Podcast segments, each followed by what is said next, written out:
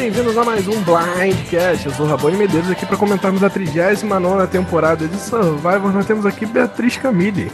Oi, gente, muito bem estar de volta aqui. Adorei é, fazer o primeiro episódio e tô feliz de estar aqui com o Rabone. Faz tempo que a gente não se fala aqui também. É, pois é, desde a temporada passada, né? Infelizmente, o, o nosso. Não, desde a temporada passada, não, desde Blind Steel, né? Que a gente não, não se encontra Sim, aqui. Só quatro também, horas né? de Blind Steel.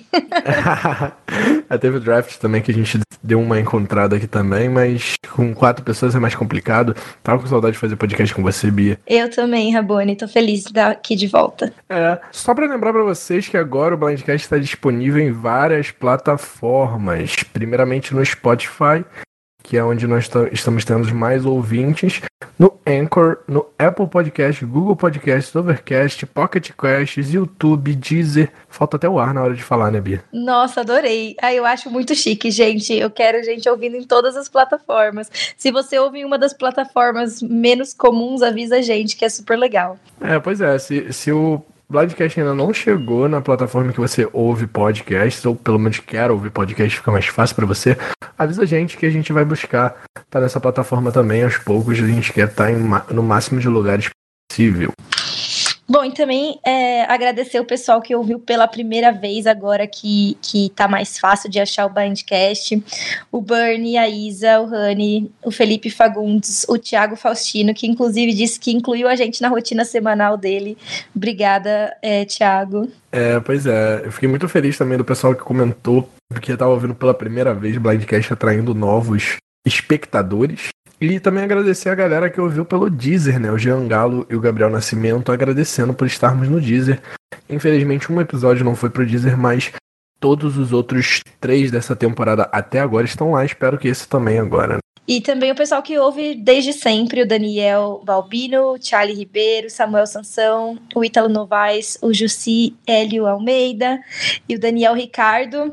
Desculpa se a gente esqueceu alguém, gente. É, comentem lá. Se você ouve e não comenta, a gente às vezes não fica sabendo. Então comenta a página do Blindcast, curte e entra no grupo para a gente também incluir vocês aqui no, nos agradecimentos. E agradecer também o Ramon Soares, que comentou que voltava depois do episódio para escutar o Blindcast. Deixa nos comentários aí se você realmente voltou ou se você tava mentindo pra gente, né? Coisa assim. Isso mesmo, volta, volta e avisa pra gente, Ramon. É... E aí, Rabone, o que, que você achou no geral do episódio? Você gostou bastante? Então, no geral, assim, eu achei um episódio bom. Porém, eu acho que teve uma pequena regressão à média com relação ao primeiro episódio. Esse blind, se a gente olhar o CT, talvez tenha sido uma jogada melhor, sabe? Um CT mais bem executado.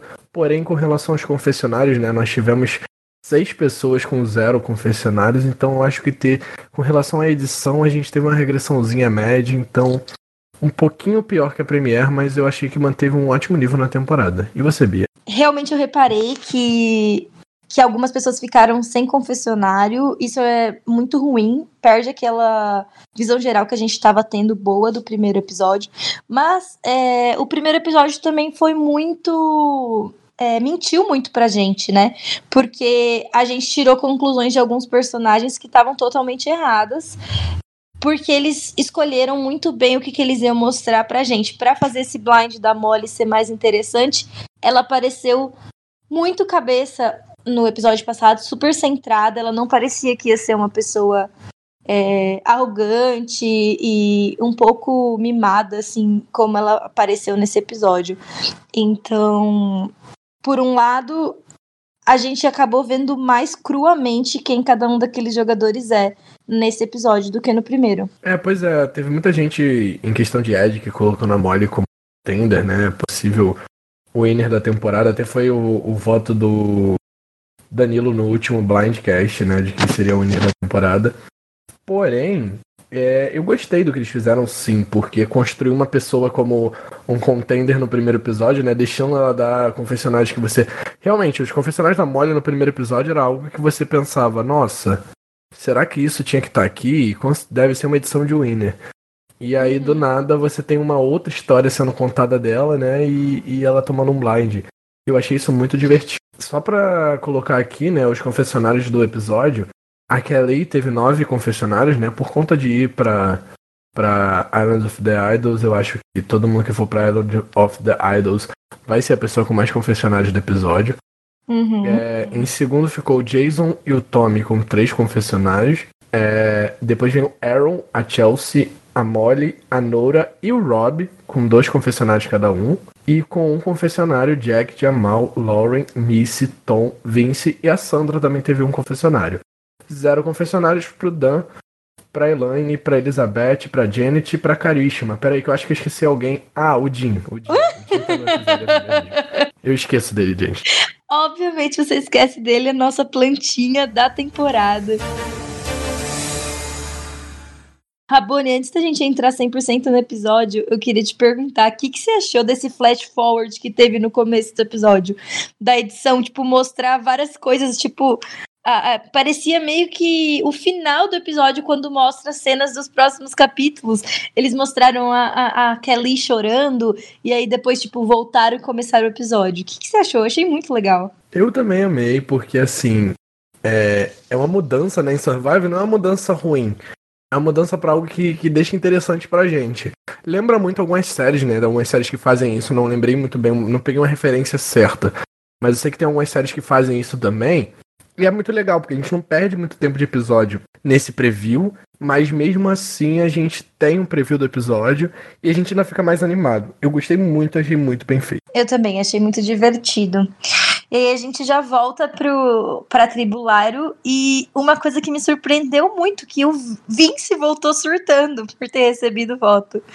Não, pois é, tanto o Aaron quanto o Vince surtaram ali naquele início. Eu achei a atitude, pelo menos inicial, de ambos muito ruim, sabe?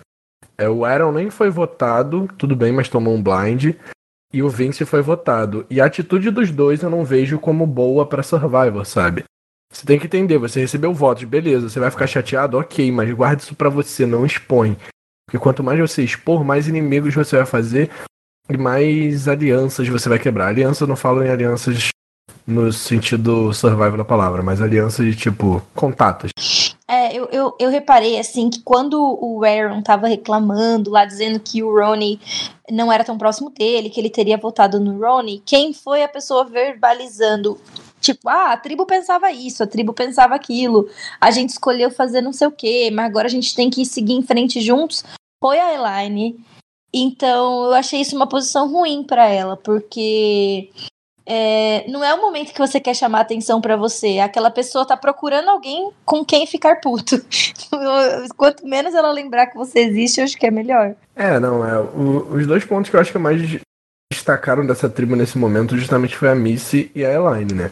É, Uhum. como você mesmo disse, a, a Elaine chamando a responsabilidade pra ela. O que eu também vejo como algo ruim, é, não, não é o, o momento de, de você fazer isso, sabe? A Elaine já tava com um alvo alto e eu acho que isso não é algo que abaixa esse alvo dela. São duas opções, ou ela realmente vai se tornar uma líder, ou isso vai levar ela a ir caindo cada vez mais com a mesma ameaça de ser uma pessoa que pode ganhar o jogo. Então eu acho que fugir disso era muito melhor pra ela. Não sei se é uma boa opção o jogo que ela tá fazendo nesse momento. E quanto a Missy, eu achei ela uma puta jogadora nesse episódio porque ela fez o que o certo, você não acha? Acho, eu concordo. Ela puxou a pessoa que tava sozinha pra ela. Então, tipo, se o Aaron for tentar uma jogada, se o Aaron achar um ídolo, qualquer coisa que acontecer, a gente nunca sabe. É, uma twist que ela caia sozinha com ele numa tribo de swap, qualquer circunstância negativa que for jogada na direção da tribo Lyro, ela provavelmente não vai ser o alvo, né? Então, acho que é bom, ela se garantiu ali e eu achei que o Aaron não aproveitou a oportunidade pra estreitar o laço com ela. Que ele foi super arrogante, assim, e falou: não, não, tipo, não quero conversar sobre isso por enquanto, sabe? É, eu, eu, eu particularmente achei o Aaron muito ruim nesse episódio, apesar de achar que a edição deu um airtime desnecessário pra ele, sabe? O que pode significar que ele vai durar mais no jogo do que a gente imagina. Mas eu, Uhum. não, eu não gostei nem um pouco do gameplay dele nesse episódio, assim. Acho que ele cometeu muitos erros e erros bobos, sabe? Eu acho que realmente você assumir uma atitude de estar contra a tribo, quando a tribo inteira praticamente te traiu, é um bom pensamento. Porém, explicitar isso não é uma boa atitude e não faz bem pro jogo, no geral. Então, assim, não gostei da atitude do Aaron, não gostei da atitude do Vince. E para mim, nessa tribo foram as duas pessoas, as duas piores pessoas é, nesse episódio. Se fosse para colocar no Power Rank, eu colocaria eles mais abaixo dessas oito pessoas que tem nessa tribo, né? São oito, né? Não, nove. Ah, tem o Dinho, eu esqueço. é, eu também no meu Power Ranks. Aliás, pessoal que, que assistiu o Blindcast mas ainda não segue a Tribo Falou, vai lá seguir a Tribo Falou. É, e a gente tem várias coisas muito legais lá. Tem o, o, o, o, texto sobre Edit, tem o texto também sobre Power Rankings, que esse, esse episódio, essa temporada sou eu contra o Kaique. E outra coisa que eu gostei bastante, Rabone, foi o comentário que o Tom fez. Acho que foi o único confessionário dele na, na, nesse episódio, né? E ele falou, tipo assim, ah, eu gostei que a Chelsea fez fogo, mas isso super afetou meu ego. E achei um jeito descontraído, muito consciente de si mesmo, de trazer esse, esse, essa abordagem. Acho que deu para ver que ele é uma pessoa com bastante consciência do lugar que ele ocupa e que também não vai subestimar as outras pessoas. Eu gostei muito desse confessionário dele. Eu achei interessante também. O Tom é um cara que tá me crescendo os olhos, assim. Uma pessoa que eu vou confessar que eu esperava que fosse muito ruim nessa temporada e tá se mostrando um ótimo participante e personagem. É, tô me surpreendendo com ele, apesar de não torcer, sabe? Não ser aquela pessoa que tá tão é, middle of the road, né? No meio dos jogos, no meio dos jogos e tudo mais, no meio das estratégias. Apesar de aparecer sim, eu acho que ele tá surpreendendo positivamente a gente, principalmente do, no que a gente esperava dele, né? Sim. Vamos falar da rainha da temporada? A grande, maravilhosa Chelsea. Ah, eu amo muito, tô amando ela, apesar de, assim, ela ter tido poucas aparições, né? Ela não teve nenhuma aparição tão gritante, até mesmo quando ela fez fogo e achou o ídolo, acho que não, não, não houve tanto destaque assim da edição para ela, sabe? Eu queria ter mais visto ela estrategicamente no episódio passado, eu fiquei meio triste com isso. Mas gostei muito dessa, desse momento que ela teve nesse episódio. Ela fazendo fogo maravilhosa. E eu achei muito engraçado, eu queria discutir uma coisa com você. Ela, você realmente acha que ela achou aquele ídolo ali sem querer, sabe? Ela mesmo diz que, tipo, tava procurando lenha e procurando o ídolo ao mesmo tempo. Mas, tipo, o quanto de procurando o ídolo e procurando lenha tinha ali, sabe? Eu achei muito estranha a edição de como ela achou esse ídolo. Não teve, tipo, as coisas que tradicionalmente tem nas edições de ídolo, que é aquela música, um confessionário da pessoa antes falando que tá procurando, alguma coisa que dê essa indicação de que estamos indo para esse lado. Achei muito esquisito, é... mas não sei o que, o que, que você tá insinuando, que ela foi mijada pela produção? não, não tô insinuando isso, não, pelo amor de Deus. Deus. Eu tô dizendo mesmo. É que foi muito inesperado, sabe? Tipo assim, do nada, opa, tá rolando uma cena aqui. Ah, meu Deus, achei um ídolo. Ó. Oh, eu Nossa. acho que eles estão fazendo aquela coisa de testar coisas novas na edição. Porque quando a pessoa vai achar um ídolo, a gente sempre sabe já, né? Porque vai fazendo aquela crescente da música, como se fosse, tipo, um, um momento de herói. E aí a pessoa, tipo, fala uma coisa é, sobre ela no confessionário que faz a gente to querer torcer para aquela pessoa. Aí ela acha e depois a gente vê a reação dela achando. Então, pelo menos desse jeito, foi puta que pariu, um ídolo. Então foi uma novidade, assim. Acho que esse negócio deles testarem coisas novas na edição. Achei interessante mesmo, mas, tipo, eu fiquei meio assim, tipo, pô, será que eles estão realmente querendo vender uma ideia de que de que ela achou esse ídolo sem querer, mas ela mesmo diz que não. E ficou uma coisa meio confusa ali para mim. Eu confesso que legal, foi interessante sim de assistir. Mas eu acho que justamente pelo que você tá dizendo, não era o que eu tava acostumado a ver e eu devo ter me sabe, sentido isso. Mas Chelsea maravilhosa, melhor, melhor participante da Vocai para mim até agora. Ela é ótima mesmo. E ela ainda tá no seu time, droga. e ela é o Coringa do Danilo. Infelizmente, eu não escolhi ela. É, Rabone, uma coisa que, que fez eu. Ela achar o ídolo fez eu pensar numa coisa. O que, que você achou de ter outros ídolos, ou talvez até vantagens, fora da Ilha dos Ídolos? Então, eu já tinha lido isso no, no texto que o Danilo colocou no A Tribo Falou antes da temporada começar, que era o texto que falava sobre a twist da temporada, principalmente, de um cara que teve acesso aos bastidores e pôde ir lá na ilha. E ele falou disso, que teriam ídolos no acampamento e na Ilha dos Ídolos. A gente vai discutir isso com um pouquinho de mais calma quando a gente estiver lá na Ilha dos Ídolos. Mas assim, ter ídolos no acampamento, pelo menos o que o texto me convenceu é que ter ídolos no acampamento é essencial justamente que por se chamar Ilha dos Ídolos, eles vão meio que achar que não existiria ídolos no acampamento, ou no caso, muito pelo contrário. E se a Ilha dos Ídolos for a ilha inteira, sabe? Hum... Então acho que gera um questionamento que é interessante para os participantes. Entendi. É, pode ser, concordo. Vou, vou, pensar mais sobre isso. E outra coisa que me chamou a atenção, e, e, eu deixei passar agora quando a gente falou da Chelsea fazendo fogo, foi que, puta merda, a Elizabeth nem pra fazer o fogo, mano. Era o que ela tinha que fazer, era pegar o que ela aprendeu do Rob e usar aquele momento para brilhar, e ela não conseguiu. Ai, ai. É, eu confesso que isso eu nem tinha reparado, eu não lembrei do último episódio, eu só lembrei quando eu tava vendo aqui a pauta da Bia. E eu, agora que eu tô lembrando, eu tô achando muito engraçado, porque realmente você vai pra Ilha dos você, só, você aprende apenas uma coisa, você nem aprende direito para ganhar o desafio contra o Rob e ainda volta sem saber fazer. Não, horrível. E aí a gente tem um confessionário, agora eu não, eu não anotei de quem que foi, é, relembrando a gente que existe essa. Ah, foi da própria Chelsea relembrando a gente que existe essa aliança feminina, como as meninas estão tipo, tomando conta do acampamento e depois no desafio mais para frente a gente vê elas também numa posição decisiva. É, então a Lairo e a aliança feminina da Lairo, tudo para mim. É, pois é. Tô gostando bastante dessa aliança, essa aliança feminina na Lairo. Eu acho que além de ser uma aliança feminina, principalmente são, é uma aliança de cinco pessoas que a gente consegue gostar muito. Acho que com exceção da Elizabeth, que é uma que eu não simpatizei tanto. São quatro participantes, personagens muito interessantes. Infelizmente a gente não viu tanto da Karishma nesse episódio, nem muito da Elaine, confesso.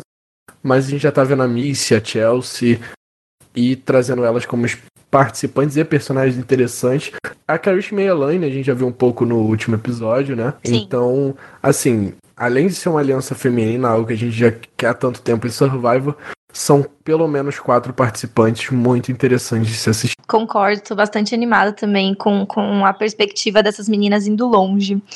E aí, é, a gente vai pra Vocar e, e tem, tipo, um clipe comprido da Nora falando, fazendo um monte de merda. Tipo, é, fazendo as pessoas não gostarem dela por conta dela falar o que ela pensa sem parar. Então ela reclama e a gente tem clipes dela reclamando com todo mundo e depois todo mundo reclamando dela. É, e, e, temos a reação da Molly que vai construir o antagonismo que a gente vê durante o episódio todo, Molly versus Nora.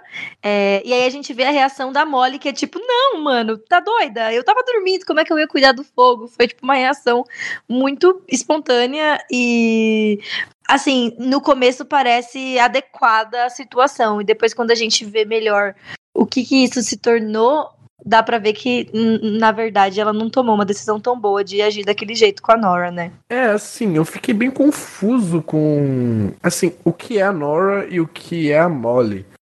Inicialmente, eu realmente achei que a Nora tava surtando, né? Deb 2.0, né? Tipo, Deb 2.0. Eu achei ela, inclusive, muito parecida com a Deb, só que um pouco menos maluca, né? A Deb é totalmente louca, tadinha. E ela é a Deb um pouco o que eu escrevi aqui na minha pauta. E assim, inicialmente eu realmente achei que a Molly estava certa e que a Nora estava errada, sabe? Eu acho que é realmente o que os editores quiseram passar pra gente, sabe? Um antagonismo da Nora e um protagonismo da Molly que vai se inverter no final do episódio, né? Eu achei essa narrativa muito interessante, sim. Mas mesmo tendo é, essa inversão de protagonismo com antagonismo, eu acho que mesmo assim a Nora não tá com um jogo tão bom. Eu acho que ela cometeu muitos erros. E assim, se não fosse o Jason, ela teria cometido muito mais. No episódio passado, eu comentei que eu achava que a Nora é, tinha cometido um erro muito grave em falar com o Jason que as coisas podiam virar contra ela por causa disso e tudo mais. Mas eu acho que, que eu mudei de opinião em relação a isso. Essa possibilidade dela ter uma dupla que acalma ela, alguém é, que ela é importante no jogo para essa pessoa ajudou muito no jogo dela, eu achei. É realmente ela tem uma âncora ali no Jason que faz tipo ela respirar fundo e tipo parar de, de agir que nem uma doida, o que abre as possibilidades das outras pessoas numa tribo quererem jogar com ela. Então, voltando atrás no que eu disse semana passada, essa relação foi bem positiva pro jogo dela. É, bem positiva também, talvez seja um pouco de exagero. Eu concordei realmente com o seu ponto de vista no Blindcast passado. Realmente não foi bom pro jogo dela se aproximar do Jason.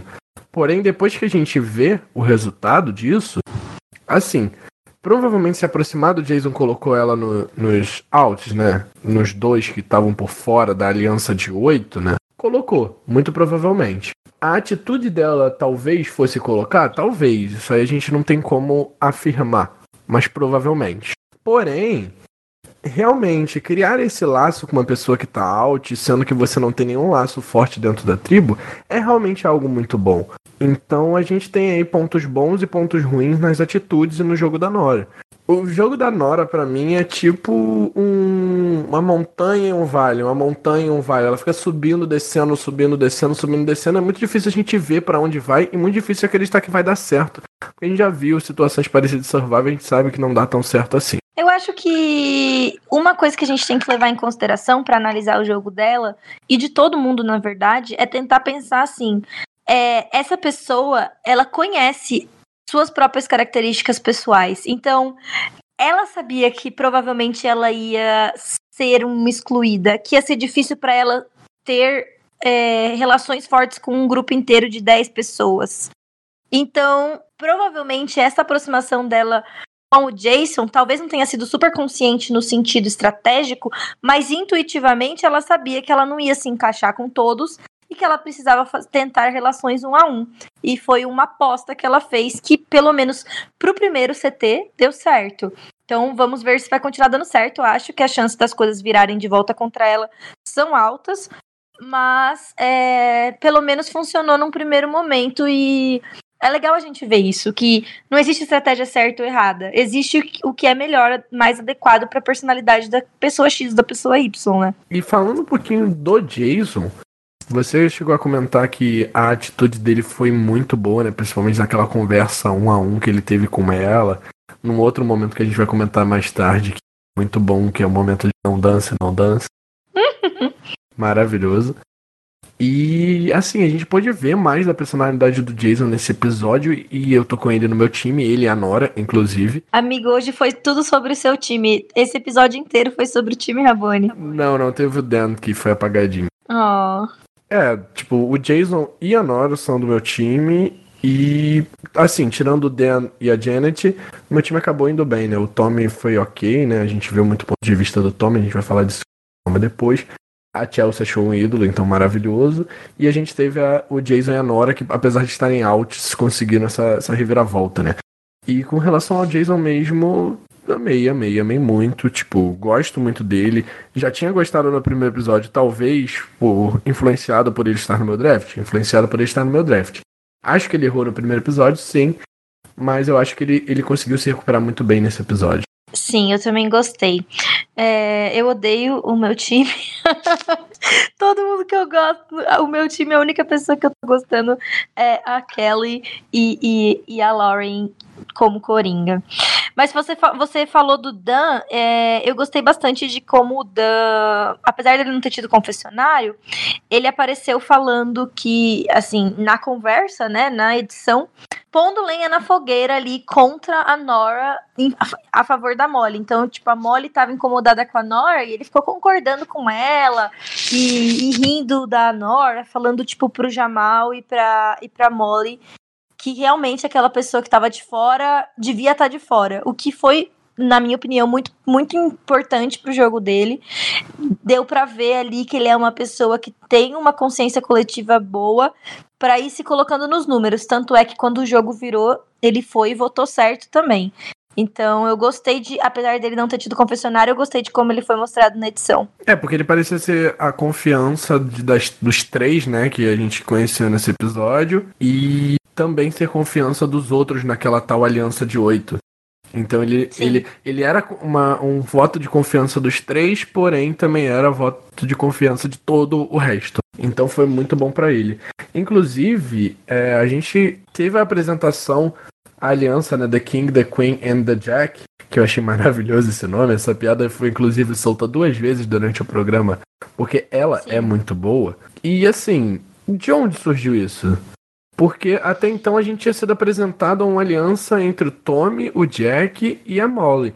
E do nada essa aliança Tommy, Jack e Molly virou uma aliança Molly, Jack e Jamal. Você acha que realmente a gente foi apresentado a aliança Molly, Jack e Tommy só para poder justificar a gente ter esses confessionários do, do Tommy nesse episódio? Ou, e essa aliança com o Jamal já existia ou você acha que realmente foi algo que surgiu depois do dia 3? Eu acho, Rabone, que isso é mais um mais um, uma amostra de como o Tommy é um bom jogador e tá bem colocado. Então, é meio que uma questão de, tipo, a narrativa que eles estão tentando contar pra gente da posição do Tommy, sabe? Eu acho que por isso que, que ele foi visto como uma das pessoas que tava logo é, conseguindo uma aliança no primeiro dia, mas aí ele já é visto no segundo episódio como uma pessoa flexível, que é procurado pelos outros, que não não se não foi arrogante. Então, talvez a princípio ele fosse parte desse trio, mas a sensação que eu tenho vendo o que a produção, né, o que a edição já mostrou pra gente é que ele meio que tentou sair dessa situação, porque senão ele estaria na, na situação ruim que o Jack e o Jamal estão agora. Então acho que é mais uma prova de como o Tommy tá jogando bem. Não, é, concordo. Eu acho que a edição tá dando momentos pro Tommy que são desnecessários, sabe? Eu acho que o Tommy tá aparecendo para dar opinião em momentos desnecessários. A gente sabe que, falando um pouco de Ed, que isso é edição de Winnie. Até o que a gente dizia da, da Molly antes, né? O que a gente Sim. achou que tinha acontecido com a Molly no primeiro episódio pode estar acontecendo com o Tommy, e até agora a gente já teve duas amostras disso, né? No primeiro Sim. episódio que a gente vê o Tommy é, fazendo relações com muitas pessoas, e relações pessoais, né, no caso. Isso pode ser tratado. E no segundo episódio a gente vê o Tommy participando ativamente da decisão. Não necessariamente participando ativamente da decisão, que realmente senti que a decisão foi jogada no colo dele e ele meio que teve que aceitar. Mas a gente realmente vê o que, que estava se passando na cabeça dele e qual decisão que ele teria que tomar. E eu acho que isso é muito importante para construir um personagem que vai ser importante pro jogo. Concordo. É, uma coisa que eu queria dizer que, que me deixou um pouco chateada foi que o contraste entre a Vocai e a Lyro no sentido da representatividade feminina, né? Um, por um lado, na Lyro a gente tem as mulheres se unindo e, e fazendo uma aliança feminina que tá dando certo. E do outro lado a gente tem, tipo, a, a Nora e a Molly se atacando de forma é, usando argumentos machistas, criando uma rivalidade feminina desnecessária. É, então, tipo, por um lado, a Nora fala pra Molly, é, fala da Molly, né? Que ela é só uma garota bonita, que ela é a garota que tá enfeitiçando os homens, que não sei o quê, do tipo, ah, ela é só a popular idiota do colégio, sabe? E por outro lado, a gente tem a, a Molly claramente deixando uma pessoa de fora sabendo que aquela pessoa é o outcast ali daquela situação e não tendo nenhum, nenhum cuidado de tratar aquela pessoa bem, né? Então, tipo, realmente sendo arrogante e, e não, não tendo um cuidado com, com a Nora como pessoa. Então eu fiquei. Achei bem interessante o fato de a gente estar tá vendo essas duas coisas acontecerem ao mesmo tempo, essas duas edições tão diferentes. O que me faz pensar Tipo, como é importante você ter consciência de quem você é e como você é visto pelos outros. Porque é, isso faz com que você se aproxime de pessoas parecidas para tirar o alvo de si mesmo. Né? Se a Missy pensa, nossa, que bom, a Elaine tá por fora, já falaram o nome dela, deixa eu tirar ela e pronto. É, a Missy se coloca numa posição pior no próximo voto e deixa de, de se aproximar de alguém que poderia ser um puta escudo, um puta. É, uma, uma aliança super boa para ela. Então eu achei muito interessante essa dinâmica. É, pois é, por que, que a Lyra pisa tanto no Vokai, né? Falo isso depois de ter escolhido quatro pessoas no meu draft da Lyra. Da Vokai, né? Não, cinco pessoas da Vokai, na verdade. Só tem uma pessoa na Lyra que é a Chelsea, que vai ser o winner. Bom, mas tudo bem, você escolheu a Winner, já tá bom. Uma outra coisa que eu, que eu queria dizer, a edição dessa temporada tá muito diferente e muito boa, eu tô gostando demais.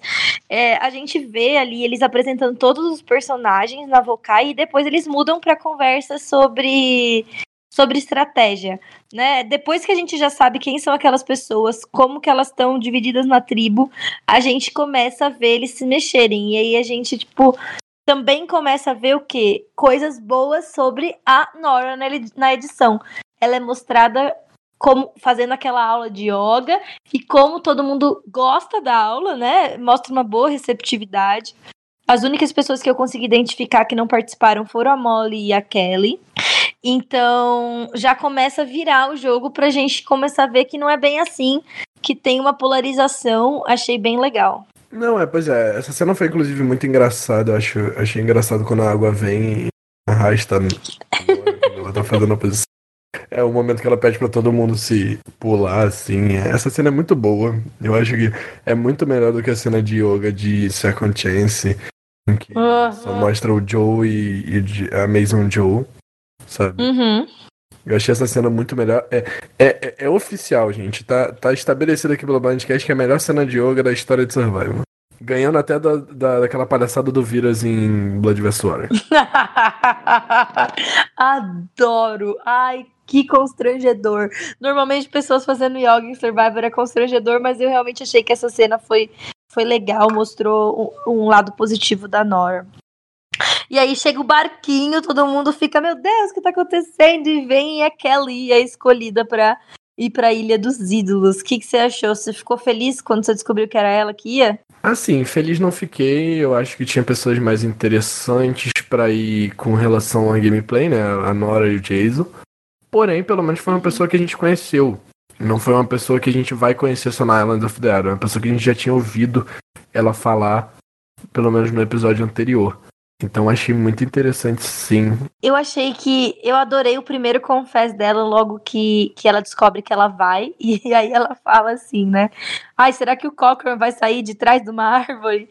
E aí quando ela vê a Sandra, ela comenta sobre isso e a Sandra maravilhosa que não perde uma oportunidade de ser brilhante fala: "Não, isso é muito melhor que o Cochrane". Tipo, já aproveita, já pisa no Cochrane tô de uma vez só. Eu achei perfeito o que, o que a Sandra parece ter, assim, de, de sotaque forçado no, no inglês, o que eu imagino que seja algo que atrapalhe para fazer social, ela tem de, de mindset, assim, de saber o que falar na hora certa. Então, por isso que essa mulher ganhou duas vezes, ela é maravilhosa. Não, ela é muito boa. Ela não. É, eu até escrevi isso em algum lugar, depois a gente vai chegar lá na frente na pauta.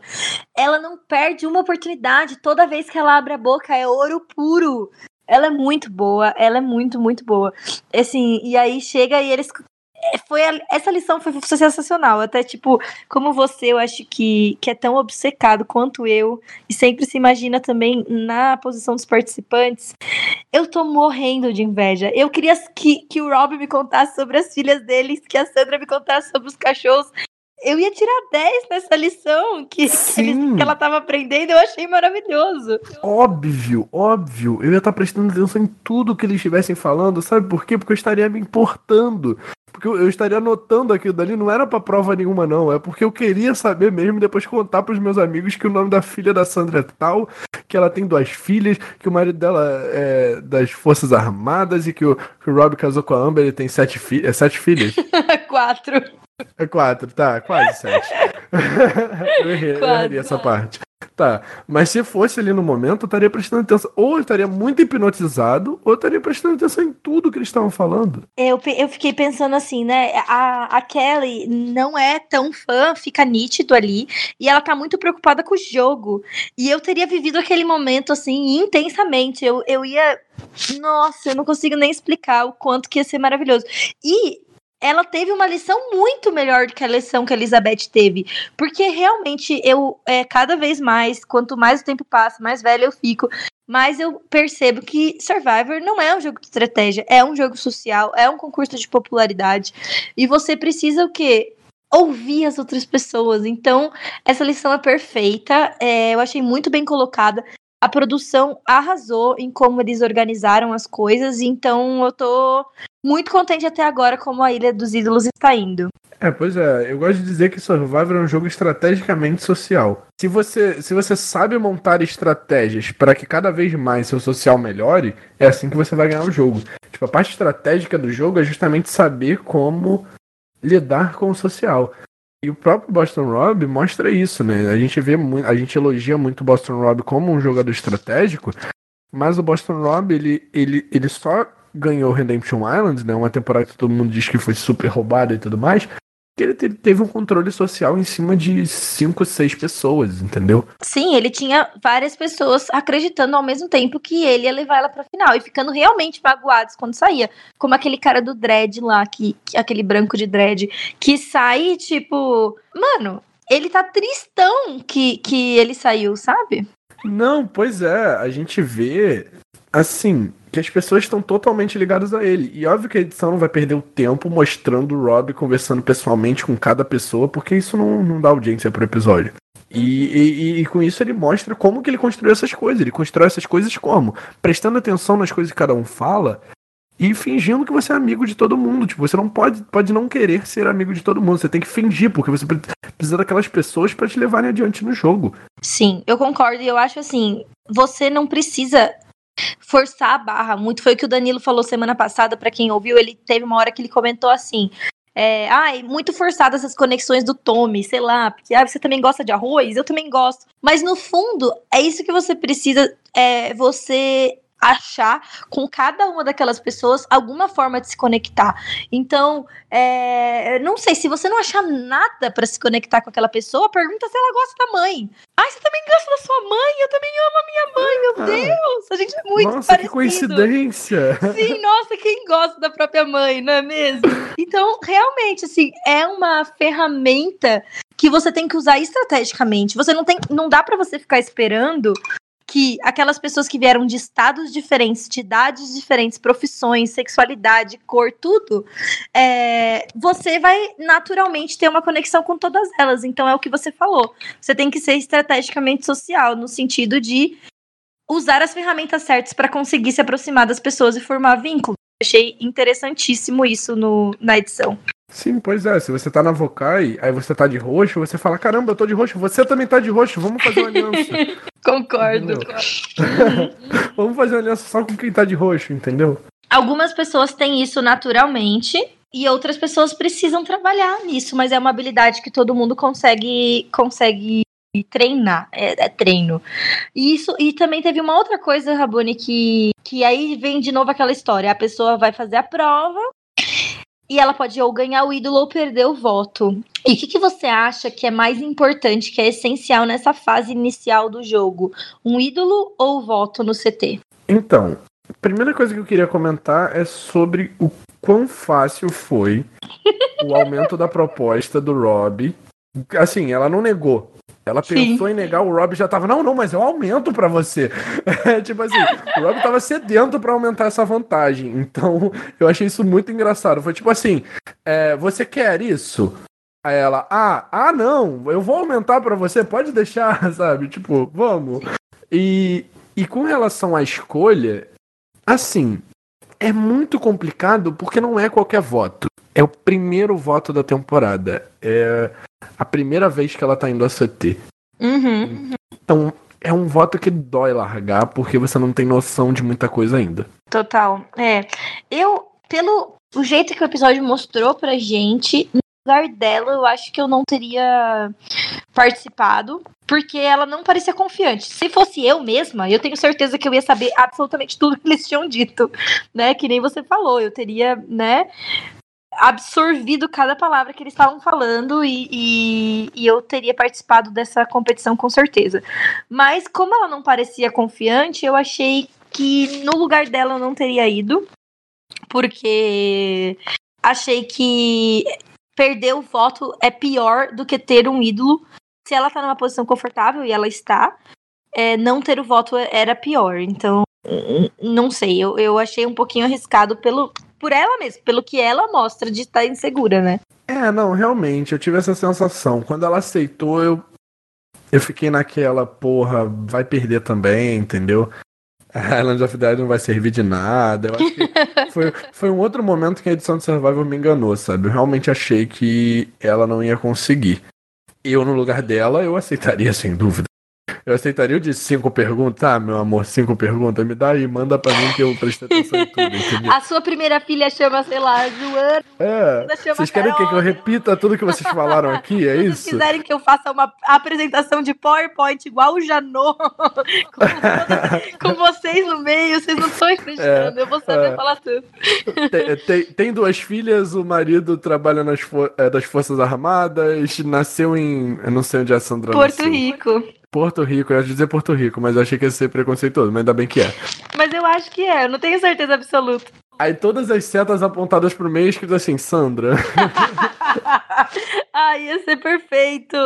Ai, Deus, por que, que não deu a oportunidade da gente estar tá lá nessa ilha, Rabone? E aí, outra coisa interessante que aconteceu foi que a Kelly voltou e contou, e contou pra tribo dela a mesma história que a Elizabeth tinha contado. Então ficou evidente que o Rob e a Sandra que falaram, ó, oh, para Elizabeth fala isso, né? E aí a, a, Kelly também seguiu, que amenizou um pouco a minha crítica à Elizabeth, apesar de que eu ainda acho que, que ela é flopada.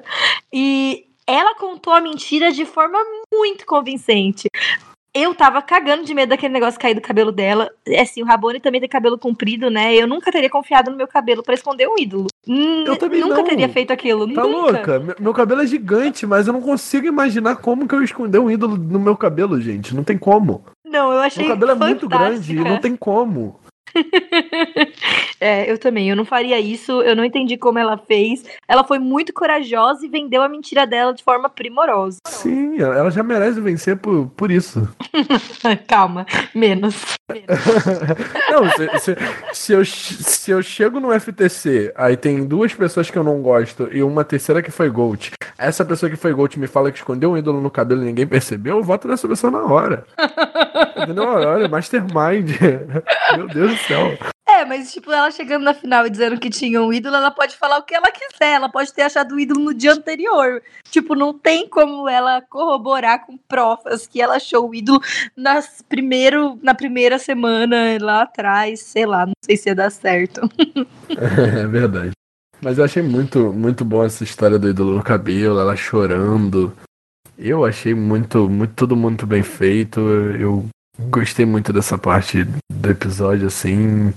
Kelly subiu, subiu vários pontos no meu conceito nessa temporada. Tô, tô, tô não, talvez não torcendo pra ela, mas ela tá no meu radar. Eu tô torcendo pra ela porque ela é, tipo, a pessoa que eu mais gosto que tá no meu, no, no meu time. então eu tô torcendo pra ela. Não, é, talvez seja por isso que eu não tô torcendo pra ela. Porque ela não tá no meu time do draft. Eu tô tentando torcer pra pessoas que estão no meu time e estão jogando bem. Vamos então finalizar essa história de Island of the Dead com a primeira participação da Carol e do Daniel Balbino. Que mandaram. A Carol mandou um áudio, o Daniel Balbino mandou um, uma perguntinha pra gente. Vamos começar ouvindo o áudio da Carol, Bia? Vamos. Oi, gente, aqui é a Carol. Eu tenho uma pergunta para vocês sobre a Ilha dos Ídolos. É, a gente meio que entendeu que os ídolos da ilha são o Rob e a Sandra, mas até agora as duas vantagens apresentadas para os participantes foram ídolos com data de validade, por assim dizer. Vocês acham que essa vai ser a vantagem até o final? E aí, se, por exemplo, até, o, até a merge, todo mundo conseguir fazer o desafio, a gente vai ter um monte de ídolo que ou não vale, ou que vão valer e criar uma confusão, ou então depois que eles perderem a validade, as pessoas vão ameaçar as outras é, por, por não saberem que é um ídolo falso, porque assim, a longo prazo essa situação parece que pode causar uma grande confusão. E eu não sei se eu gosto disso. O que, que vocês acham? Chelsea Rainha vai ganhar esse jogo, gente. Oi, Carol. É, a gente também gosta muito da Chelsea, a gente também tá torcendo para ela. É, a gente tá muito feliz com a sua mensagem, é a primeira mensagem de ouvinte que a gente tem. É, adorei a sua pergunta. Então, Eu acho que vai ter outros tipos de, de recompensas. Talvez é, voto duplo, anulador de ídolo, outras recompensas que a gente já foi é, apresentado durante as outras temporadas. É, mas eu concordo que também tem essa parte de caso eles só tragam ídolos mesmo, vão ter um monte de ídolos no jogo. Então, todo mundo vai ter aquele papelzinho dizendo você achou um ídolo, é válido assim, assim, assim. Então, é, isso ajuda tipo, criar paranoia, a pessoa pode provar que tem um ídolo quando não tem. É, eu, particularmente, ia gostar se fosse só ídolos, não tivesse outros tipos de vantagem. Porque se, se tivesse um monte de gente com ídolos que você não sabe se são falsos ou são verdadeiros, ia trazer um elemento de dificuldade para o jogo grande, mas ao mesmo tempo muita oportunidade de move, né? Ia tirar as pessoas da zona de conforto. Eu acho que, que ia ser legal. Eu gostaria que fosse assim, acho que ia ser da hora. E você, Raboni? Eu concordo com a maioria das coisas que você falou. Eu acho que trazer paranoia pro jogo é muito interessante. Concordo que provavelmente a Island of the Idols não vai dar só ídolos. Entendeu? Apesar de ser a Island of the Idols, eles já demonstraram que os verdadeiros ídolos da, da ilha são o Boston Rob e a Sandra. Então acho que eles não vão explorar muito essa ideia de que a Island of the Idol só dá Idol, sabe? E acho sim que eles podem colocar outros poderes no jogo e acho sim que essa paranoia de ter ídolos falsos né, no jogo é, aumentam as, as chances de ter mais enganações. É, relacionado a essa pergunta, a gente tem uma pergunta do Daniel Balbino aqui, que perguntou o seguinte, gente, considerando que em HHH, né, HHH, a temporada que o Devon Pinto participou, teve JP baixando as cuecas. Em um único episódio de OI, duas pessoas tiveram que provar que não tinham e que provavelmente isso vai acontecer de novo nessa, nessa atual temporada. Pergunto: quanto tempo vai levar para a produção fazer uma twist ou um ídolo diferenciado diante desses cenários? Já respondendo um pouquinho essa pergunta, eu lembro que em China a gente tem um ídolo diferenciado que é um ídolo que o tempo todo tá lá pendurado no, no portal, né? E aí eles têm que arrancar da parede, que é um ídolo quadradão. Isso torna fácil pro, pro James depois conseguir outro ídolo. É uma ideia ruim, porém é uma ideia boa de você tornar o ídolo uma coisa diferente. Não necessariamente um ídolo tem que ser um colar. O ídolo pode ser um outro objeto e eu acho sim que isso é uma boa ideia para Survivor, sabe? Você diferenciar o que é um ídolo justamente para confundir mais a mente dos participantes. O que, que você acha? Sim, eu gostei. É, é a pergunta do, do Daniel muito boa. É, eu quando eu ouvi você lendo a pergunta dele, eu já pensei por uma nova hipótese, tipo talvez é, um ídolo que que ele não fosse físico, talvez alguma outro, algum outro tipo de, de. Sei lá, você tem que recitar essas palavras na frente do Jeff, você tem que memorizar as palavras X para falar. É, não sei, uma coisa assim, tipo, realmente diferente mesmo do que a gente já tem até agora. Que, por um lado, a pessoa podia se despir e ninguém ia saber que ela tem o ídolo, é muito fácil esconder. E por outra, é muito difícil de provar para alguém que você tem o ídolo se você precisa do voto dela para flipar ou alguma coisa assim. Então, quando, quando eu ouvi essa pergunta, eu já pensei numa coisa bem louca, tipo um ídolo que não fosse literalmente físico, mas também existe a chance de, de repetirem essa, essa tentativa de China que deu muito certo, que foi bem legal. E os dois, os dois modos seriam válidos, eu acho. É, eu amei essa ideia. Eu acho que a produção do Survivor deveria ouvir o Blindcast. se, a, se a produção do Survivors Online estiver ouvindo, eu já tô bem feliz. é, nossa, eu, eu amei, eu amei e, e é isso. Espero que apliquem isso em Survivor. É, seria algo muito legal, porque eu acho que o quão mais imprevisível você, você adiciona twists que não sejam roubadas, sabe? Mas que sejam imprevisíveis sim. Tipo, não seja uma coisa tipo. fogo no F4. Fogo no F4 sem avisar. Eu acho que o problema não é fogo no F4, é fogo no F4 sem avisar. Fogo no F4 também acho um problema, mas aí a gente já vai entrar em outra questão. Eu acho que sem avisar é muito pior. Teve uma outra twist que eu critiquei quando foi aplicada. Foi o amor de, a amor de falsa. Eu odiei amor de falsa, é muito cruel, mano. Ah, amor de falsa que tem Tailândia, né? Tem a, a própria Edge of Extinction, talvez seja um pouco roubada, sabe? Eu acho que quando você sabe que a Twitch existe desde o início, é válido. se é uma twist que influencia muito no jogo. Mas se você não sabe que ela existe, você tá perdendo porque você tá jogando pensando em regras diferentes. Então você já chega perdendo, sabe? Bom, e aí a gente vai pro desafio, né, pro challenge de que eu amei, Adorei a parte da escada, achei muito difícil. Não entendi por que, que a Molly não subiu mais degrau. Tipo, ela tava com as mãos muito para cima. Parecia bem difícil desamarrar aquele saquinho. É, gostei da parte das bolinhas. Como eu falei lá na frente, as mulheres da Lyro ficaram na parte decisiva da prova ali, de jogar as bolinhas. Gostei de tudo. O que, que você achou, Aboni? Eu achei a prova interessante sim. Eu acho que não foi nem tanto problema da Molly, mas mais problema do, da galera que não sabe segurar uma escada. é, o pessoal da, da, da Lyro conseguindo ser quase tão ruim derrubando o saco no, no mar e ninguém pega o saco, né? Tipo, a parada mais importante da prova, todo mundo, ah, não, pesa não. Alguém pegou. Sim. Mas no final deu tudo certo, com a Missy com a Elaine arrasando naquele final de prova, né? Jamal, quem, quem é Jamal, né? Eu acho que a gente já teve o contrário na prova passada, em que a Janet ganha do. É do Jim? É, isso do Jim. Quem?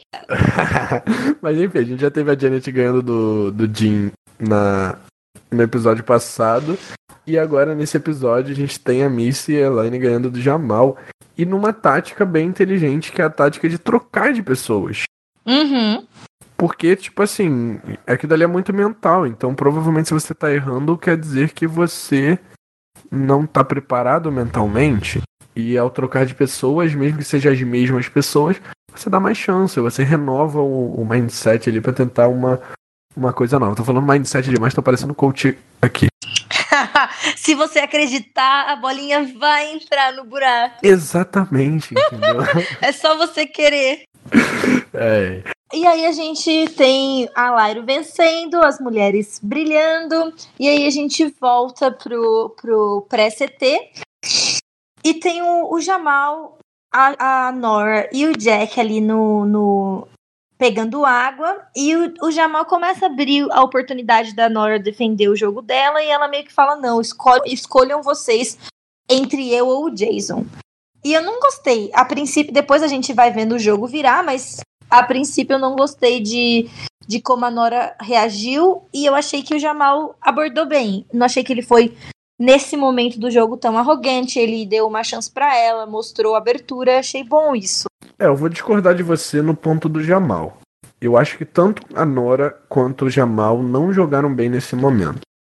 Não que o Jamal tenha sido arrogante, mas eu acho que a abordagem dele não foi tão sensível. Ao ver que a Nora estava sendo inflexível, o que é uma coisa ruim pro jogo dela, sim, eu acho que ele poderia ter uma abordagem diferente e aí começar a jogar meio que o jogo dela. Ou simplesmente pra, pra ver o que, é que ela ia tentar fazer, até porque ela era o oposto de, dele, né? Ele tava querendo eliminar ela, ou pelo menos a dupla dela. Tentar ver o que ela vai fazer e tentar meio que, ok, olha, infelizmente minha, minha única opção é essa, ou pelo menos pegar a informação dela se visse que não, não era possível, que ela estava totalmente inflexível. Eu acho que o, o Jamal querer ter controle demais do jogo foi o erro dele naquele momento. E aí é, a gente vê, tipo, que, que o Tommy tá fora do trio, foi aquilo que a gente comentou lá antes, e que o Jamal tá nele. E a gente, tipo, não viu isso acontecer no episódio passado, foi muito estranho.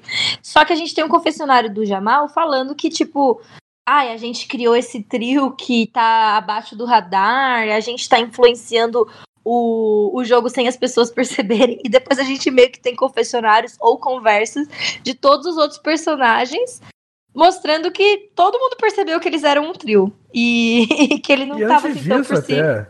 Antes disso, a gente já tinha tido confessionários, principalmente do Jason e da Nora, dizendo que eles eram um trio. Então, uhum. eu acho que foi proposital da edição mostrar esse confessionário dele dizendo: Ah, ninguém sabe que a gente é um trio. Aí tá todo mundo, caramba. É, é tipo é, o Superman tirando óculos e. e... sabe, o Clark Kent tirando óculos e virando Superman, sabe? É tipo isso. Exatamente, a Bonnie, eu amei, amei essa comparação. Foi isso mesmo. E, e aí a gente vê um confessionário arrogantíssimo e ele falando: vou tirar uma bela soneca e indo dormir. E a edição mostrando ele roncando. a edição não perde uma oportunidade, né? E a gente tem o, o começo do, do flip, que é a Lauren comentando com a, a, com a Janet e com a Kelly, que pode ser que a gente deva tirar a Molly em vez de tirar a Nora. O que, que vocês acham? Então, tipo, o que, que você achou disso? Cara, eu amei a participação da Lauren nesse episódio. Fiquei triste de a gente não ter a construção dela e do nada a gente tem uma construção talvez um pouco over the top, sabe? Eu, foi uma coisa que eu não gostei na personalidade da Lauren, o que me faz acreditar que ou ela não vai durar muito, ou ela vai sair cedo na merge, ou enfim, que ela não vai ganhar o jogo. Mas assim, gostei muito da atitude dela, achei que ela jogou super bem, achei que ela fez o certo. Talvez um pouco precipitado, sim, mas assim, esperar que as pessoas fossem dizimadas, até porque eram só duas pessoas, podia ser tarde demais, ela nunca saberia com quem a Molly tinha controle, sabe? A gente nunca sabe realmente se o Tommy flipou porque ele queria ou porque achou que estava out of the number, sabe? Sim. É, assim, eu acho que eu, eu, eu não desgostei da jogada, eu gostei.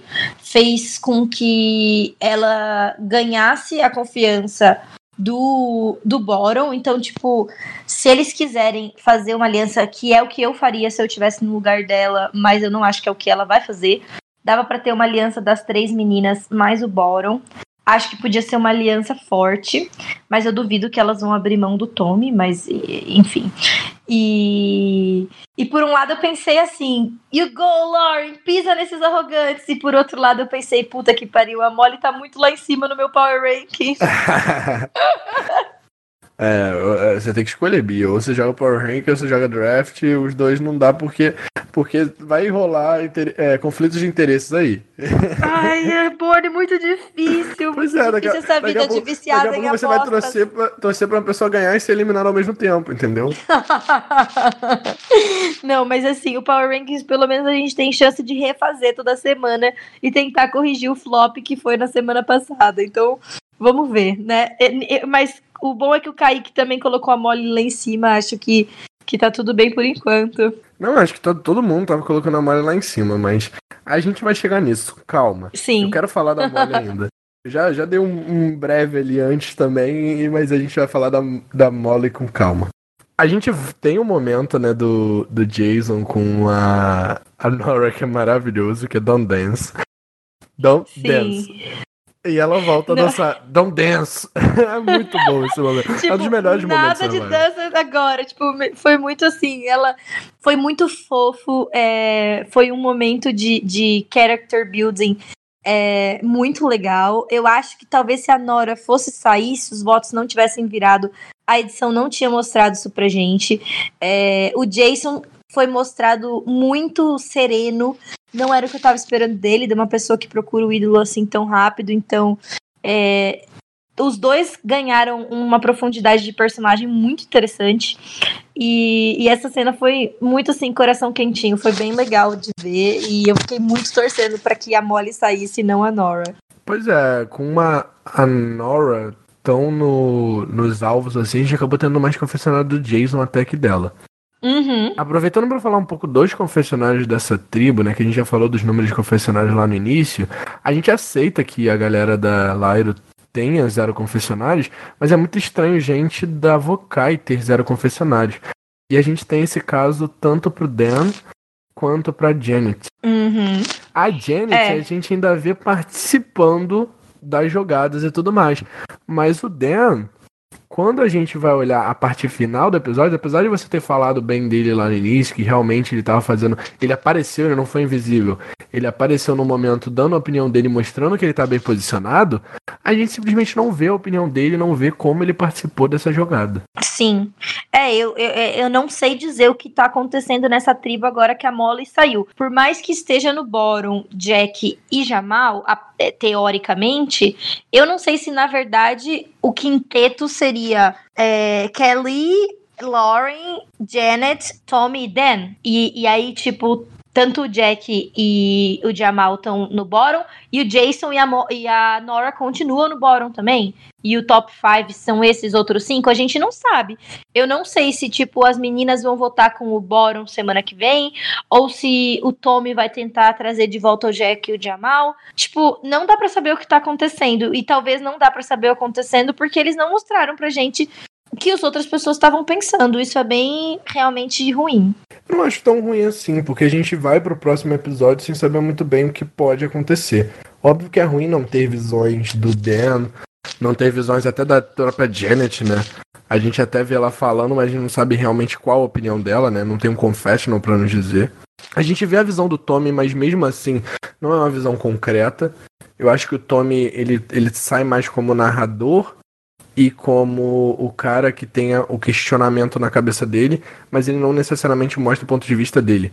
Porque ele tanto pode voltar pro, pro Jack, que eu acho muito provável porque foi uma, uma relação que eles construíram bem no primeiro episódio, ou muito pelo contrário, ele pode discutir com o Jack por conta dessa eliminação, o Jack que não, gost... não confiar mais nele por conta disso. É, eu, eu acho improvável o Jack não confiar mais nele, porque pela personalidade, é, pelo perfil psicológico dele, né, de, do, do, que eu acho, né, comparando com as outras pessoas que, que jogam parecido com ele que a gente já conheceu, eu acho que ele vai ficar de boa. Inclusive, é, é, essa era uma das coisas que eu pensei. Que eu acho que ele tem mais chance de se recuperar no jogo do que o próprio Jamal. É, mas eu acho que o mais interessante de tudo é que não dá pra gente prever tanta coisa dessa tribo.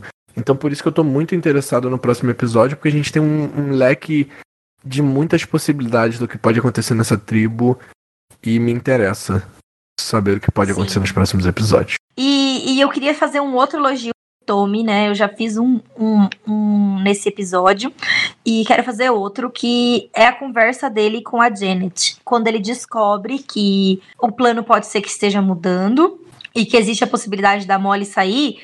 Ele não vira pra Janet e fala: Ai, olha, mas eu não gosto da Nora por causa disso, eu não gosto da Nora por causa daquilo.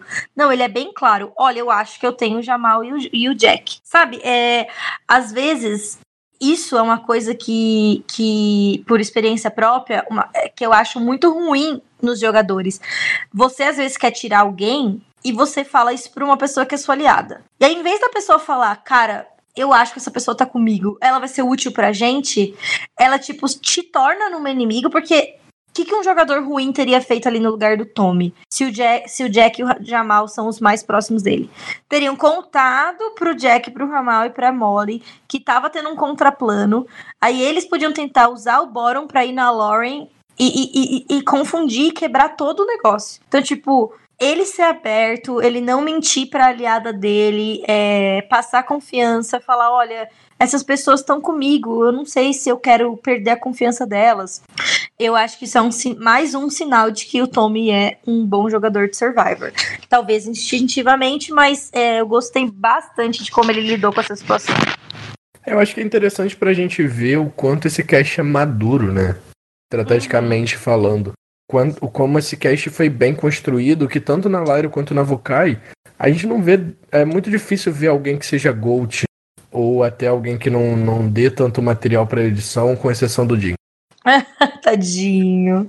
Que não, dó. É, até agora a gente não é verdade, você tem a razão. construção de todos os 19 personagens, pelo menos uma ideia de quem eles são. E assim, até dos 19, no caso 17, né? A gente tira os dois eliminados e o Jim, infelizmente, agora não é nem piada. Porque realmente a gente não teve construção de nada dele até agora. Mas essas 17 pessoas, elas estão bem construídas. Elas estão construídas tanto como pessoas, como personagens e como participantes.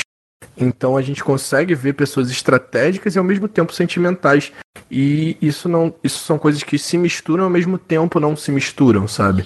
A gente tem pessoas maduras o suficiente para entender que aquilo dali é um jogo. Eu tô gostando muito dessa temporada por conta disso, principalmente. É, e aí a gente tem o Confesso do Tommy, que amarrou todas as narrativas que a gente viu, né? Mostrou, tipo, quais eram as possibilidades, e a gente vai pro CT para ver qual das duas narrativas que vai ser fixada. Ficou muito bem feito isso na edição também. Gente entra no conselho tribal do episódio com eles comentando sobre a paranoia, né, que a Ilha dos Ídolos tá dando para eles.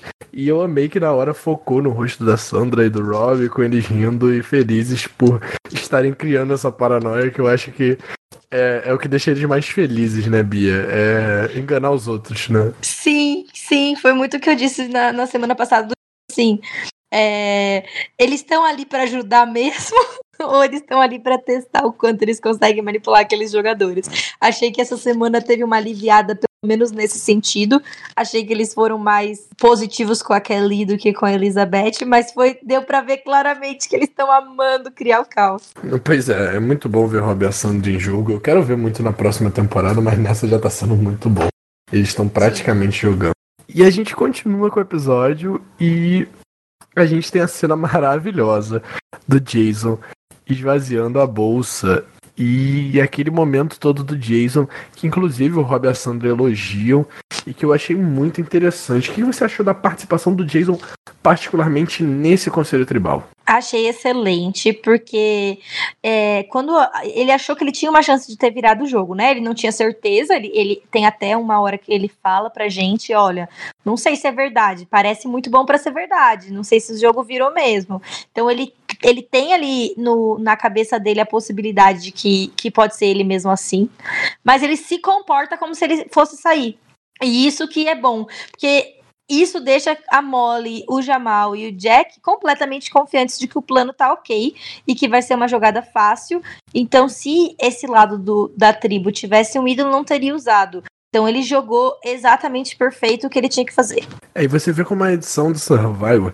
Eu tava vendo um comentário até no, no post do A Tribo Falou que a gente fez do ano passado, de uma pessoa falando sobre a manipulação que a edição quer fazer quanto aos comentários do Rob, do Rob da Sandra, que foi um comentário do Danilo, e a pessoa uhum. disse: Ué, mas eles já fazem isso no Conselho Tribal. As coisas. O, o Conselho Tribal leva mais de uma hora de filmagem.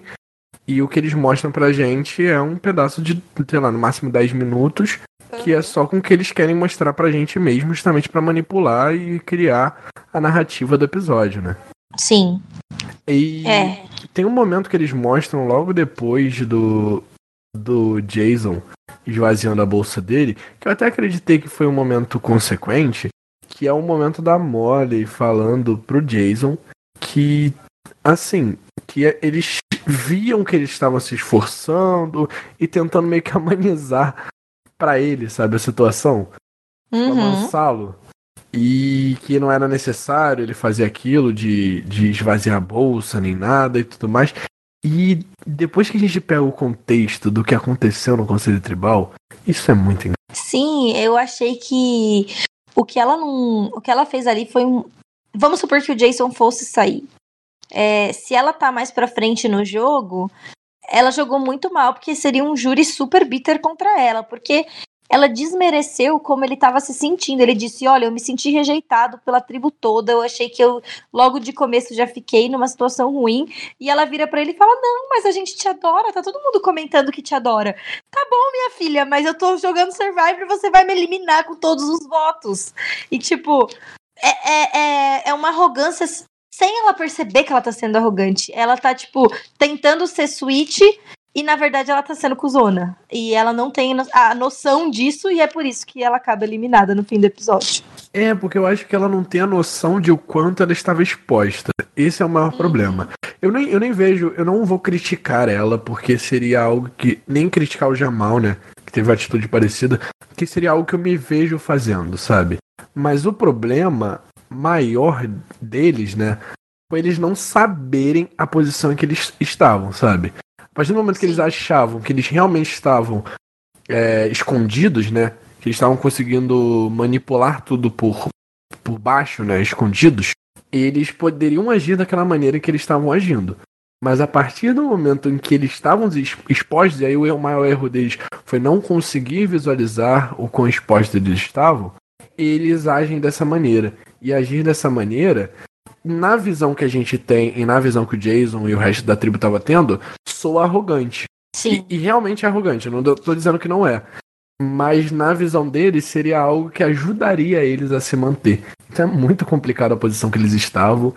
E é muito difícil dizer qual seria o certo que eles teriam que fazer naquele momento. E em compensação, do outro lado, né, a gente tem um, um, uma fala da Nora muito boa. Eu gostei muito, porque é, pode parecer piegas e pode parecer que as pessoas às vezes são muito vulneráveis quando elas estão no show, mas ela entendeu muito o jogo. Por, pode ser que ela não tenha tempo de se recuperar, pode ser que ela, que ela não consiga é, virar.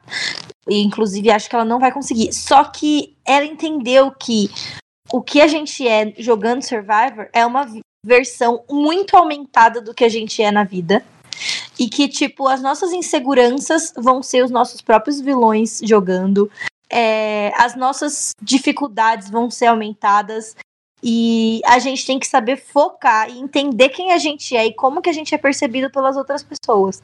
Então, tipo, eu gostei demais da fala da Nora. E nesse momento eu fiquei, por favor, não saia. Eu adorei você como personagem uma pessoa complexa que, que primeiro é mostrada como delusional, mas aí a gente vai vendo que ela, que ela se entende muito bem e que ela consegue articular muito bem o que ela tá pensando. Eu gostei bastante dessa fala dela. É, se fosse para classificar na hora como em, em, questão de Edic, seria complex over the, over the top. Né? Porque hum. sem dúvidas ela foi over the top nesse episódio, mas ela, ela teve uma, uma parte de personalidade complexa realmente nesse CT. Da hora, adorei saber isso. não, não, isso foi algo que eu criei na minha cabeça, tá? Não existe a classificação meio termo, porque ou é OTT ou é CP. Não, mas eu acho que, tipo, precisa existir a classificação meio termo. Porque, tipo, a edição tá evoluindo, então talvez o Edic tenha que evoluir também. Beleza, eu não, eu não sou tão profissional nessa parte de Edic, mas eu acho sim uma boa ideia. Vamos deixar essa parte mais pro Danilo e pro Bonomi que que fazem Edic, mas ouçam isso, Danilo Bonomi, depois deem até a, a, opinião de vocês pra gente no, no, privado até do Blindcast. Aí o Jamal, o Jason menso, menciona que o Jamal não trouxe coisas dele e o Rob faz oh oh, ai eu amei esse oh oh do Rob. É, pois é, ele foi pego naquele momento, né? E, e realmente, é aquilo que eu tô te dizendo, né? O Jamal, eu acho que dos três de longe que cometeu mais erros foi o Jamal. Não entendi por que, que não foi ele o eliminado. Assim, entendi sim. A Molly foi vista como uma ameaça maior, a Parvati 2.0, como foi dito no episódio. Eu acho que a Molly incomodou mais pessoas com a personalidade dela. Talvez o Jamal a gente tenha conseguido perceber a arrogância dele por causa da edição. Tipo, talvez a soneca que ele tirou à tarde não tinha sido num, numa hora tão bizarra ou foi por poucos minutos. Assim, a gente Porém, conseguiu... foi naquele dia, ou foi em outro momento da temporada exato, só botaram exato. ali pra ficar engraçado. Então, tipo, parece que a gente vê. É, as, a gente não vê ninguém falando que o Jamal tá incomodando eles. Pode ser que essa arrogância dele seja uma coisa que passe mais pra gente como, como viewer, porque a gente tem as falas dele separadas, tem os cortes e tudo mais. Rabone, qual que é o nome do episódio? YOLO, let's play. Ai, sério, porque eu realmente queria que o episódio chamasse They Played Her Ass. E não, e merecia, porque realmente a Sandra é maravilhosa, como você já tinha falado, ela. Os coaches dela são maravilhosos. Danilo está errado por criticar que Rob e Sandra não deveriam comentar o episódio, porque eu acho que o, a arrogância do Rob e o, as falas no momento certo da Sandra são maravilhosas para esse conselho tribal. E o verdadeiro nome do episódio, né, foi dito na hora que a Kelly aceitou fazer o desafio, né, participar do desafio na Island of the Idol. Ah, fraco esse nome, tinha nomes melhores. Bom, e aí a gente tem a Molly dando adeus tanto para o jogo quanto para quanto do time do Danilo. Então, o Danilo perdeu uma pessoa, assim como eu, e a gente está no bórum da brincadeira. É... E aí, agora, tipo, o que, que você acha? Suas apostas de winner mudaram? Suas apostas de próximo eliminados mudaram? O que, que vai acontecer semana que vem? É, primeiramente, eu acho que, como acontece toda a temporada, eu estou indo muito bem no draft. E aí vamos chegar. Toda temporada. Não, toda temporada, eu tô falando sério. Toda temporada eu vou ah. bem no draft. E aí quando chega na merge, eu perco meus seis participantes em sequência, assim. eu acho que eu tenho, eu tenho um instinto bom pra, pra, pra reconhecer merge boot, entendeu? Entendi. É, não sei, mas você tem um, um, um bom time pra merge dessa vez, porque são pessoas que não têm o perfil de primeiros eliminados. Tipo, a Janet chega na merge, ela tem uma boa chance depois que chegou. Não, é, eu tentei mudar um pouco com relação aos anos passados, porque, né, não deu certo. Vamos torcer que dessa vez, ó, a Tim Rabone vai e a Lauren não vai ganhar, tá, gente? Porque se a Lauren ganhar, eu, eu sou o único que perco. Vamos lá, fé. Fé, fé na Lauren perdendo, gente. Tadinho. Nossa. Nossa, ia ser muito icônico você perder sozinho, Rabone Real. Não ia, não. Não achei. Não gostei. Ia, disso. ia ser divertido.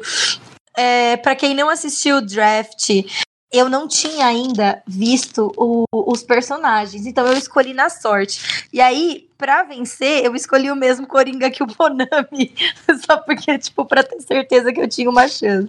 Então, eu, Danilo e o Bonami temos a Lauren no nosso time. E provavelmente ela vai ser a próxima eliminada. Pra fechar o episódio, né, vamos de apostinha. Bia, quem você acha que tem mais chance de ser o winner da temporada e pode ser o próximo eliminado com duas opções, né?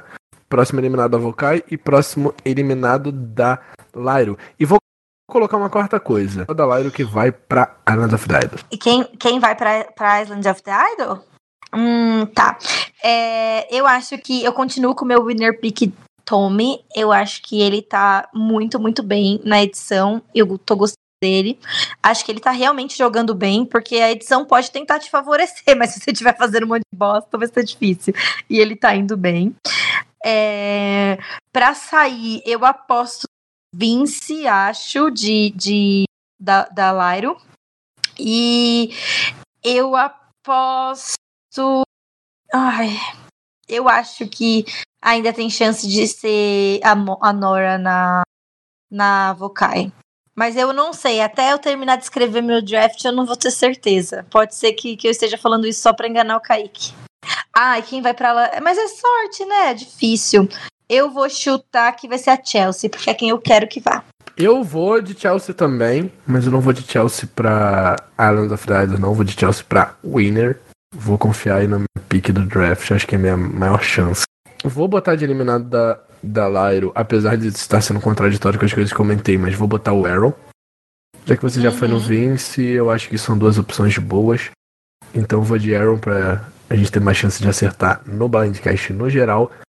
Com relação à tribo Vokai, eu vou botar a Lauren saindo no próximo episódio. Porque como a edição dela tá estranha, eu acho que a chance dela acabar tendo feito uma decisão ruim, né? De eliminar a Molly se voltando contra ela pode acontecer. E como é aleatório, né? Praticamente, a pessoa que vai pra Island of the Idols é o Tom. Vamos lá, veremos, né? Então é isso, gente. Obrigado a todo mundo que comentou na semana passada. A gente teve 50 é, pessoas ouvindo, gente de outros lugares do. Não sei como, mas nós temos ouvintes na França. Pois é, gente. A gente não- tem só ouvinte na França, a gente tem um fã-clube na França, porque assim, é uma porcentagem gigante de pessoas que ouvem a gente na França. Eu não sei se é proxy ou alguma coisa, mas, gente, se você tá ouvindo a gente e você é da França, deixa um comentário dizendo, sou eu. Por favor, porque 30% dos ouvintes são da França e a gente não sabe como. Ai, mas é divertidíssimo. Obrigada, Carol, de novo por mandar a pergunta, ao Daniel. É, espero que todo mundo que ouviu pela primeira vez semana passada tenha voltado aqui para ouvir. A gente espera que a gente entre na, na sua canal, assim a gente entrou no Thiago. E estou muito feliz, estou muito animada com o Blindcast temporada 39, porque estamos fazendo, tirando muitas ideias do papel. A gente tem muita coisa legal programada para vocês quando a temporada acabar também. Então, participem com a gente que a gente tá muito animado. E novamente agradecer a galera que comentou e pedir pra vocês comentarem de novo e mandarem o máximo de coisas que vocês puderem, que a gente quer a participação de vocês aqui no Blindcast. É isso aí, gente. Esperamos vocês no próximo episódio com Boname Danilo. Tchau. Tchau!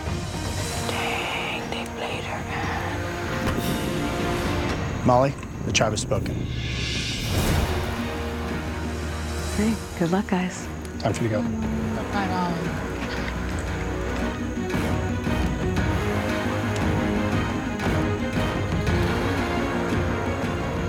Well, there's a brutal but exhilarating truth that accompanies every blindside. If it could happen to them, it could happen to you. This tribe is definitely not in first gear. Grab your torches, head back to camp.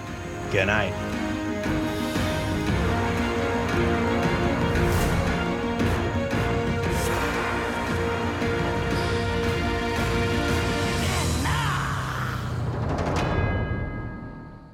Como é que eu posso dizer? Aquele, aquilo que mostra o coração batendo?